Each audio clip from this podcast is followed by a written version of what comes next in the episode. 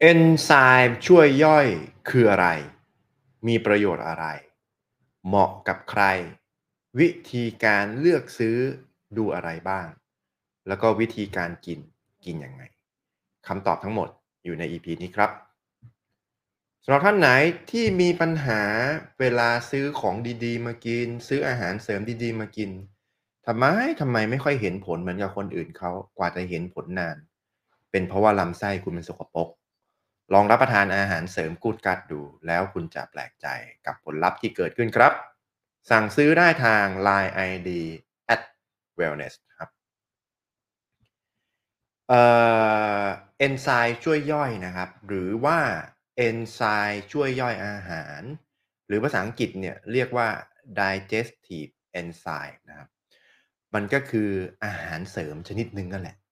หรือบางคนอาจจะเรียกว่ายาก็ได้นะ ถ้าไปผ่านจากโรงพยาบาลอย่างนี้ยนะที่รวบรวมเอาเอนไซม์สำหรับย่อยอาหาร มาไว้ในเม็ดไว้ในกระปุกนะไว้ในขวดขวดเดียว เพื่อเอาไว้อะไรครับ เพื่อเอาไว้เป็นตัวช่วยสำหรับคนที่มีปัญหาพร่องเอนไซม์ไม่ว่าจะเกิดจากความผิดปกติที่เกิดมาตั้งแต่เกิดอันนี้น้อยนะครับ ความเสื่อมชรา ความเสื่อมชราของร่างกายเมื่ออายุมากขึ้น อันนี้มันเป็นปกติอยู่แล้ว พออายุเยอะขึ้นระบบทุกอย่างก็เสื่อมลง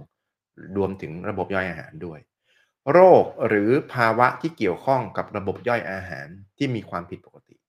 อันนี้ส่วนใหญ่ก็จะเกิดจากพฤติกรรมที่ทำกับอีกส่วนหนึ่งก็เกิดจากความโชคร้ายนะครับ รวมถึงการรับประทานอาหารในปริมาณมาก แล้วก็ย่อยลำบากด้วย ทีนี้มาดูกันบ้างว่า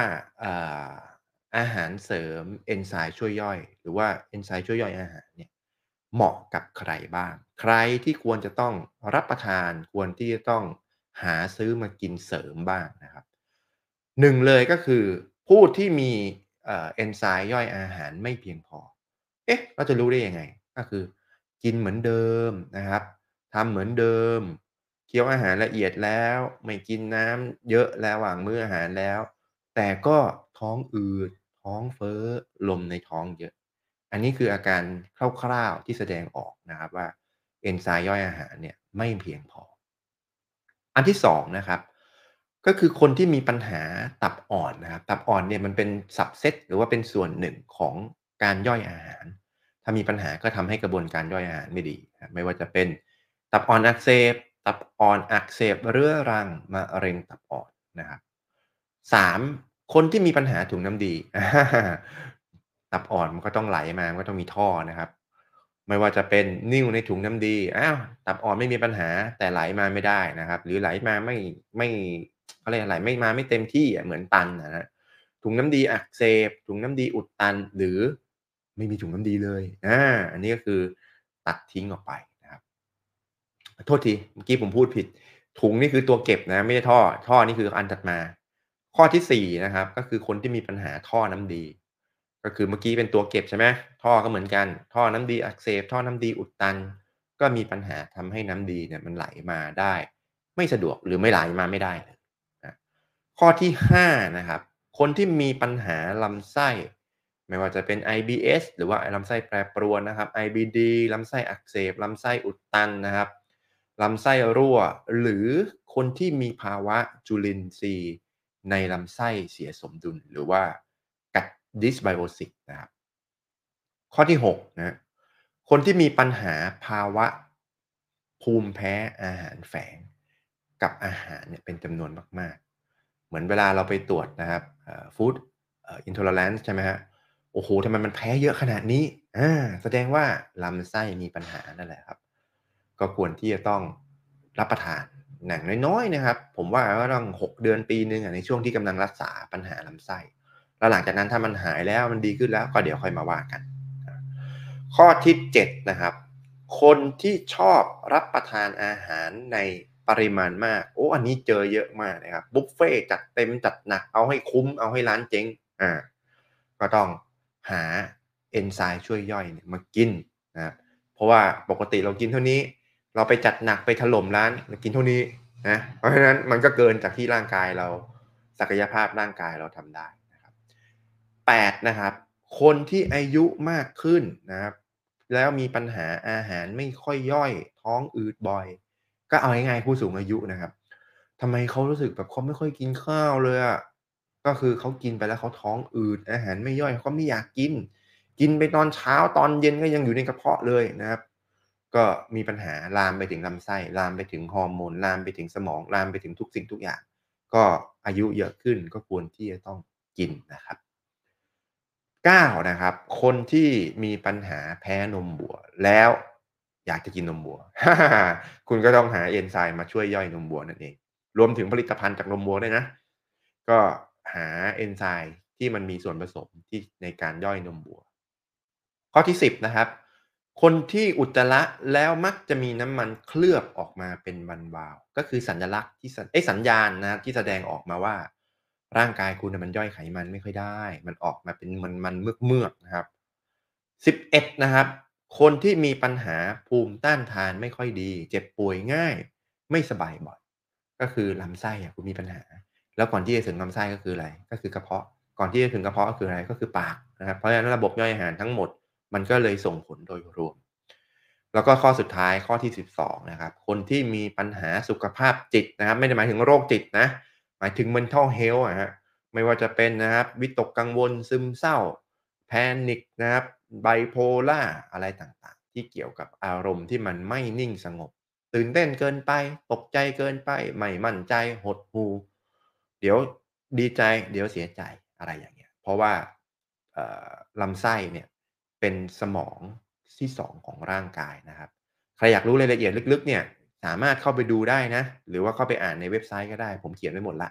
เรื่องกัด brain axis นะครับ ก็คือลำไส้กับสมองเนี่ยมีการแลกเปลี่ยนมีการเชื่อมต่อกันอะทีนี้มาดูกันต่อป่าว่า แล้วถ้าคนที่จะกินจำเป็นจะต้องกิน หรืออยากจะต้องเสริมอะไรอย่างเงี้ยเวลาเราเข้าไปดู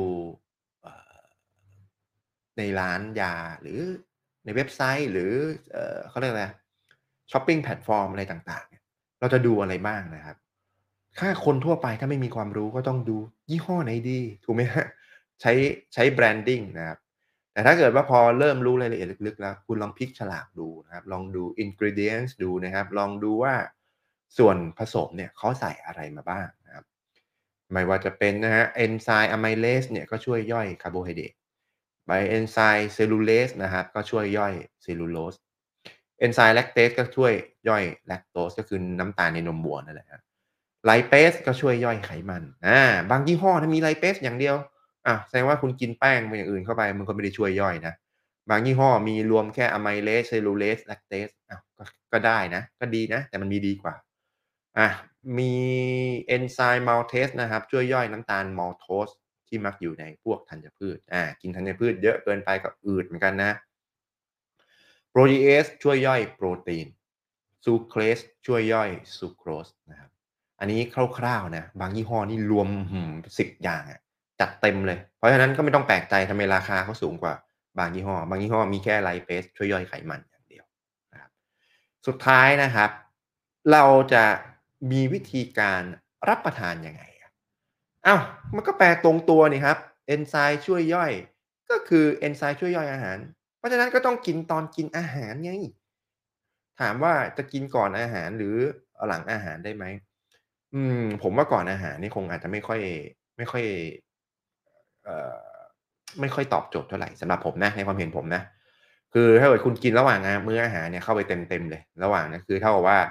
ไอ้ส่วนที่มันอยู่ในกระเพาะก็ช่วยนะครับส่วนที่คุณจะกินเพิ่มเข้าไปมันก็ช่วย หรือกินหลังอาหารทันทีแบบทันทีเลยนะ